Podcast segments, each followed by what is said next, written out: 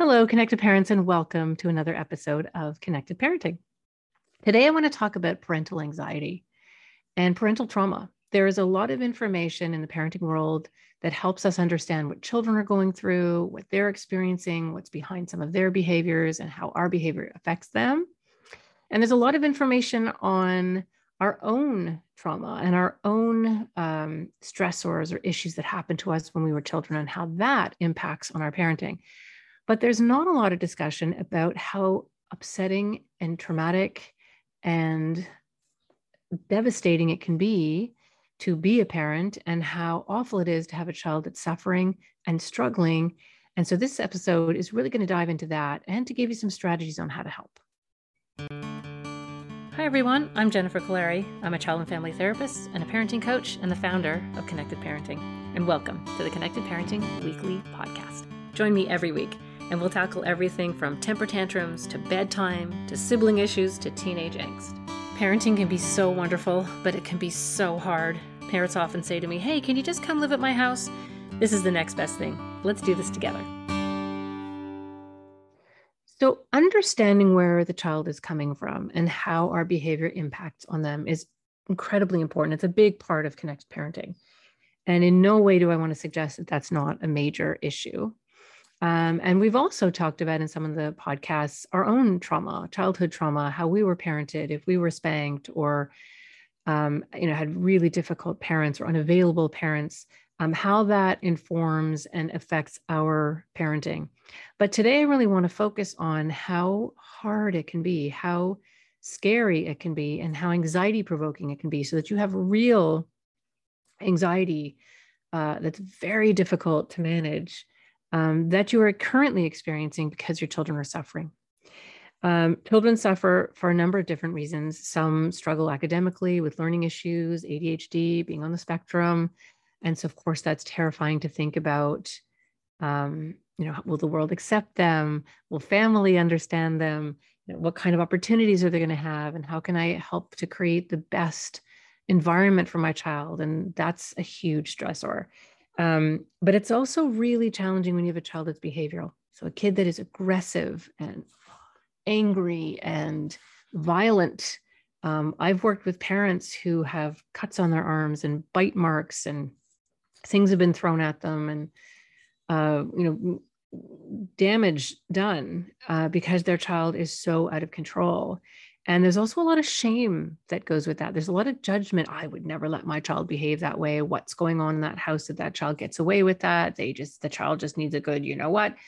Um, so there's a lot of judgment. So on top of being pummeled physically sometimes, uh, emotionally often, um, you're also misjudged and misunderstood. And um, there's a lot of pressure on parents who have children who are behavioral and a lot of judgment and that is that is that is also very difficult. It can be very traumatic to to manage. Um, it's very painful when people don't understand your child especially when family doesn't understand your child. But if your child is misunderstood or even disliked by teachers and other adults that can be really really devastating. Um, it can also be very painful to have a child that's you know paralyzed by procrastination. Just smart intelligent capable but won't do the work. And no matter how much you uh, try to help them stay organized and pressure them and motivate them and reward them they just get stuck. They're absolutely paralyzed by their own procrastination. And that of course is terrifying for a parent thinking oh my gosh what's going to happen to my child? What's their future going to look like? How are they ever going to learn these skills? Um, and that is really really tough. So this really shows up in a number of ways for us. Um, for parents who have kids who are behavioral, um, you know, if they're at a play date or at school and the phone rings, that'll do it. So just literally gripped by fear of oh god and and it's not funny like you you literally your stomach drops out and you think you lose your breath it's really an, an intense intense physical feeling that your brain uh, interprets as a threat and as danger so the midbrain can't tell the difference between something that is life threatening and something that's just very upsetting. It sends all the same signals cortisol, adrenaline, uh, surging through your body causing the frontal lobe, which is the part of the brain that can take perspective, make a plan, um, you know, think about past experiences, what worked the last time, what didn't work the last time. Um, those things all get shut down, and you don't have access to that. You're literally in a panic. Um, children who are very intense and extremely sensitive, um, who don't regulate well, who need their parents to regulate, will often send really tough, like terrifying texts. Um, you know, if they did badly on a test, I, you know, I'm going to drop out of school. I'm going to kill myself. I, I can't, I can't do this anymore. And you get a text like that in the middle of your workday, and your stomach falls out, and you can't breathe, and you are absolutely in a panic, and you can't focus on your job. You can't do other tasks. You are literally stuck uh, sharing that panicky moment with your child. Uh, it's incredibly stressful when you have a child that struggles with depression and anxiety, and they send you really um, terrifying, dark texts that um, because they want you to understand what they're going through, what's happening to them. They literally want to share that with you so they don't feel so alone. They have no other options often, they have no other coping mechanisms often. Um, but that is really, really tough on parents. Um, and I, you know, dads, it's very, very tough on. Uh, but moms in particular just get really, really overwhelmed by these kinds of texts and messages and conversations. They're very difficult and very heavy. Um, often parents don't want to share this information with friends and family. They'll get judgment or people won't get it, or they'll say, oh, it's just a stage. And they don't really understand the depth um, of trauma and fear that you go through. Um, they don't quite understand unless you have a child like this you won't really understand so if you have a family member or a good friend that has hinted at struggling this way really really try to just connect with them and take care of them and ask them if there's anything that they need and don't don't go into cheerleading and um, you know there's a time for that if the person is actually asking you for advice but if they're just really suffering and struggling just just kind of be there with them and be really careful not to offer kind of oversimplified um, you know parenting advice believe me if there is a, a, parent listening and their child has been to this place with this much anxiety and this much anger that parent literally could give a parenting workshop. They have read everything. They have been to workshops. They have they have attended seminars and read books and they're usually very very well informed um, and it's really just helpful to be supportive and and uh, and kind and and uh, available to them. But most parents don't share this with anyone unless they know the person talking to them really understands or has a child like this of their own. Um, so I wanted to kind of talk about some strategies in in other podcasts. I've talked about what to do when your child is really anxious and what to do when your child is really suffering or struggling or sending you those really dark messages. Um, there's quite a few podcasts on that. And of course, I go into detail in that on the course, and I'll, I'll speak to it a little bit in this podcast, but this podcast is really about parents. Um, in those moments, same thing. You just want to join with your child, to soothe them, to listen to them. When you try to talk them out of it and you try to tell them it's going to be okay, um, they will just double down and try to find all the reasons um, that it's not going to be okay. And that will further make you upset because sometimes they're incredibly convincing in their argument. So just soothing them and what I call darting in and darting out. So coming in, being available, rubbing their back, offering them some water. I'm sorry your brain is doing this to you. I'm sorry you're having such a difficult time. And then leaving, gathering yourself again, and then coming back in. That's really the best way to serve and to help your child in those really difficult moments, but it's also really self preservatory and it helps you so that you get some time to kind of come away from that uh, really heaviness and get some perspective and ground yourself and then go back in. Um, so I wanted to give you a few strategies that I think can really help. And of course, it's important to mention that often what happens is polarizing. So you know one parent has a very clear idea that you just need to set limits and drag that kid out of bed or tell them to go to school anyway or you know whatever it is um, and of course they love their child and they are also fearing that their child won't have the tools and uh, ability to function in the world and they're constantly worried that the child is being enabled and there's not enough happening to, to help them. And the sort of polar opposite to that is uh, often the parent who is understanding that this is a very big situation, that it will take time for the child to come out of it, that skills need to be built slowly. Uh, you know, just like having a physical illness, you can't just drag someone out of bed. That's sort of very common if some a child is depressed. It's like, well, why don't you go have a walk and take a shower and you're going to feel better? And um, and that sounds reasonable and logical. And maybe in an hour or two after they've kind of worked through this with you, they'll be able to do that. Uh, sometimes you just have to wait until they can move again and come out of that state again.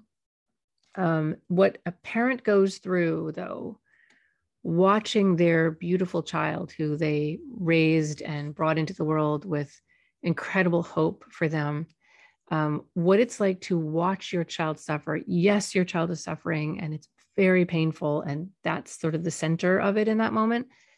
But the fact that you are also in pain and suffering and can't really think about anything else, there's that famous quote, I think it's from the book, The Poisonwood Bible, that you're only as happy as your saddest child. And if you have multiple kids, you're often going from one kind of issue to the next. And it is exhausting. And often, uh, parents, moms in particular, um, get really depleted and really anxious and really start to not function very well themselves. Um, so, let me talk about some strategies now for the parent. So, the first one that I think is very simple, it really is, and it's something that you have to do constantly. It's a way to kind of retrain your brain but it really does help is to try in those moments when you're not with your child or there isn't you're in the, don't have any text it's just actually an okay moment. You know that's often we think oh i haven't heard from them in a while and right? That feeling comes back.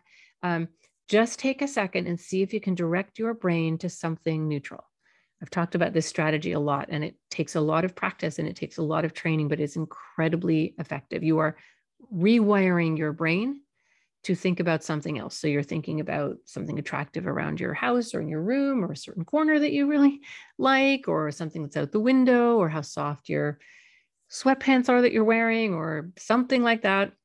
The taste of your coffee or your tea. Just kind of be mindful, just be in the moment and see how many things you can find that are pleasant, that are neutral, that are not anxiety provoking, just kind of simple little thoughts that you can focus on when your brain says, What are you doing? You should be down here worrying. You have no time for this. You've got to be worrying about your child or whatever else is going on in your life.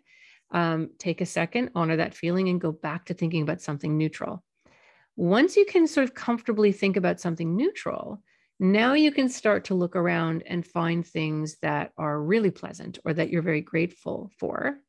And then you can move yourself into thinking about what you want instead of what you don't want. So instead of sitting there and thinking, okay, my child doesn't have a future, or the teacher hates them, or they've got that huge assignment and they they're never going to finish, they never finish anything, and what's going to happen, which really just just alerts the brain. It keeps you in fight or flight. It keeps you cycling through these waves and waves of fear and anxiety. Take a minute and think about what you want for your child. Picture them uh, at something they're really capable of. See them solving a problem for you seeing them be really helpful with their grandparent or their pet. Um, think of them being funny or I don't know, a speech that they gave. Think about all the things that they are capable of doing, all of the strengths that they do have, even though the anxiety or the sadness or some of the behavior might be getting in the way. Focus that, see it, feel it, and in your mind, try to make it as vivid and as real. Add sounds and color and add the emotion. So, really feel yourself being proud or smiling or feeling happy. Now, of course, your brain is going to go, What are you doing? They're not that, they're this. Um, and you'll go through the cycle again. But in those few moments that you've actually taken your brain out of that fear cycle and you've actually thought about their strengths and pictured them doing well and seeing them happy and laughing or handing in that essay or or whatever it is um, your brain cannot tell the difference between something that you are imagining something that you are remembering or something that's actually happening. So for these brief moments that you're actually um, assimilating yourself into that uh, imaginary world, your brain eh, will start sending out the appropriate biochemicals like serotonin, like oxytocin, that block cortisol that will actually help you feel better. So you're literally medicating yourself while you're doing that. So this takes practice. It, you know, little bit by little bit, you might only be able to do it for 30 seconds. And then your brain goes back into thinking about something scary. And then you do it again. And maybe you can get 45 seconds. And you just keep going and keep, keep going until you feel like you are the thinker of your thoughts. And you have the ability to kind of toggle around and feel different things at will, which you can. Because truly, being in that anxious space where you're panicking too, your sensitive or anxious child, or your child that's really struggling with something, you know, being bullied, or, you know, that's a really good example when your child is being bullied. It is absolutely devastating. I almost think it's worse for the parent. It's excruciating. If, if your child has been bullied and going through something, it's really, really tough but you are not helping your child by being in that state. So that, you know, you think if you can't do it for yourself, try doing it for your child so that they don't have your anxiety, your panicky face, your big wide saucer eyes um, to deal with in addition to what they're feeling. They're going to be looking to you. They will gauge their response based on yours. So if you look panicked, that's going to add to their panic. So you'll actually really help them by being quite neutral. You don't have to act like nothing's matters or it's well it's not a big deal. That's invalidating. That's not what i'm talking about. It's being urgent and understanding that it's a problem but without uh, that panic response yourself and this takes practice. Um, okay the th- second thing i think that's really helpful is think about i like to use mama bear and papa bear. Think about that part of you that would just die for your child would do anything for your child that would take you know, switch places with them in a heartbeat so that they don't have to feel what they're feeling. Think about that part of you and personify it a little bit. And you know, you can sort of make it make it a bigger version of you, or make it look like a I don't know a bouncer at a bar or something. Give it give it a um, make it an entity. And I'll explain why this is important in a second. And then imagine this is a variation. I think it's on internal family systems. It's really interesting uh, psychotherapy. It's a really interesting way to kind of think about how we all have these different personalities that compete, and some of them take over, and some of them get stuck. Um, and, and, have to do with trauma and other things that have happened in our lives. So, so kind of give that mama bear, a papa bear, an, a, a shape and a form. Ask them. It's so ridiculous. It sounds silly, but ask them if it's okay to speak to them. Because if you don't, your anxiety is going to spike it's going to think, oh, you're trying to get rid of me. That's not okay. I'm going to make you more anxious so you don't try any of this nonsense again. Uh, anxiety is really clever. Um, so actually talk to it and say, I really like permission to kind of talk to you. You you are you know, so scared for your child and you're terrified and you're so powerful and you're so strong and you come out swinging and you're just impressive with how powerful you are. I can feel it in my stomach and my chest. I can hardly breathe. I love that you're doing that for me and for your child. Um, but it's getting out of control. And I feel like we've lost balance. And then send that part of you some love, like some love. Thank it. It must be exhausted. Honestly, it's it has to be so tired. And just send it some love and flood that part of you. You'll often feel it in your chest. Sometimes you'll feel it in the other upper part of your stomach sometimes in both places, and just literally imagine sending um, a warm wave or ray of love into that part of your body and just kind of send it in waves and stay with that feeling until you metabolize it a little bit. Now, this sounds so crazy, but this really makes a lot of sense when you understand biochemistry in the body and and feelings and emotions just want attention. They want to be heard, they want you to register them so they can they know for sure that you have your attention and you're going to deal with whatever that situation is. Now what's often the struggle with anxiety is what what you're anxious about you can't do anything about in that moment. It, it's not anything that's actually physically happening in front of you. It's about a future thing that you're worried about or a state that your child is in and there's nothing you can do. You can't take anything away you can't fix it in that moment. So it becomes really difficult for the body to deal with that level of stress. So you're going to use your imagination. I call it imagineering. You're actually be, going to be using your imagination to focus your attention on that feeling and send it appreciation and love. And this is the same thing you would do with your child if they came to you. You would listen, you would send them love, and then you would sort of solve the problem, see where you could go after that. To do the same thing with your emotions, you will change your biochemistry. And this is how you know you're doing it. You stay with it just kind of sending those waves of love. And then what will happen is you'll just start to feel it going away a little bit. And then something will pop in your head. Oh, I got to buy this tomorrow. Or, oh, I got to answer that email. Or, oh, what about this? Your brain will let it go and you'll start thinking about something else. And that's how you know for the moment you've literally alchemized that emotion. You have changed the biochemistry in your body. So there are now new biochemical signals coming in, and that momentary um, episode of fight or flight has kind of just changed. It's it's altered. It might come back 20 minutes later and then you do the same thing. Um, okay, so then the third strategy um, that I think is really, really helpful is create a slideshow. You don't even have to be too technical or watch a YouTube video on how to do it. Make a little slideshow on your phone. Find some beautiful music, some inspirational movie music, instrumental, and pull out photos of trips, vacations, baby pictures, um, cuddly moments, really happy times, and see if you can create uh, a slideshow to this music and have that ready so that when you feel really stressed, when you really need uh, help to change that biochemistry in your body, you put your headphones in and you watch that little video. And if you're really creative, you can make two or three of them. Uh, and that will really help you uh, feel better in the moment. Uh, sometimes, and this sounds a little crazy, but sometimes when you're really stressed, it even helps to have your um, headphones in and just have some calming, relaxing background music playing that actually just helps you um, kind of bring yourself into a different state. That can be really helpful. Or doing that for a few minutes before your kids come home from school or before dinner, or before a big transition in the day. That can be really, really helpful. So I want you to try those things. It is really difficult. And, um, you know, I'm doing my best to give you as much information and as many tools as I can, but truly, the parent parental anxiety and that parental trauma of watching your child suffer is really inexplicable and very and people don't get it. They don't understand. They really don't. Unless you have a child um, that's really suffering it's very difficult to get. So i do know that in our community you're not alone.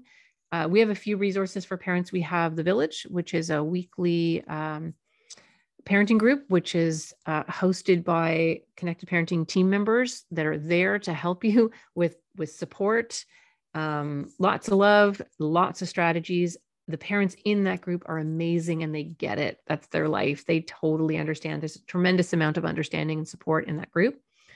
Um, the online course is also fantastic. You can just do the video version where I take you through in detail um, you know what actually you need to know about the connected parenting method. And then there's also the version of the course where i'm interacting with everyone in the facebook group um, and i'm also doing monthly coaching calls with everyone. And that's another place to just kind of feel like oh i'm not alone. There are other people going through these very same things. Um, the books are out there.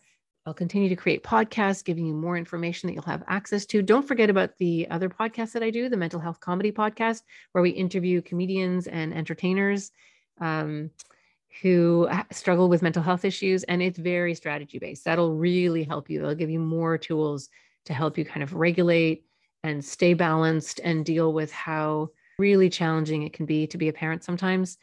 Um, anyway, thank you for listening. I will see you next time on the next episode of Connected Parenting.